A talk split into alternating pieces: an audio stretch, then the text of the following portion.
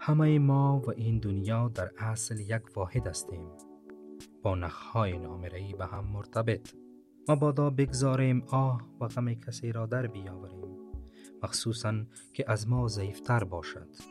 آه یک انسان در گوشه دیگر دنیا می تواند همه را غمگین کند و شادی یک نفر هم می تواند همه را شاد کند.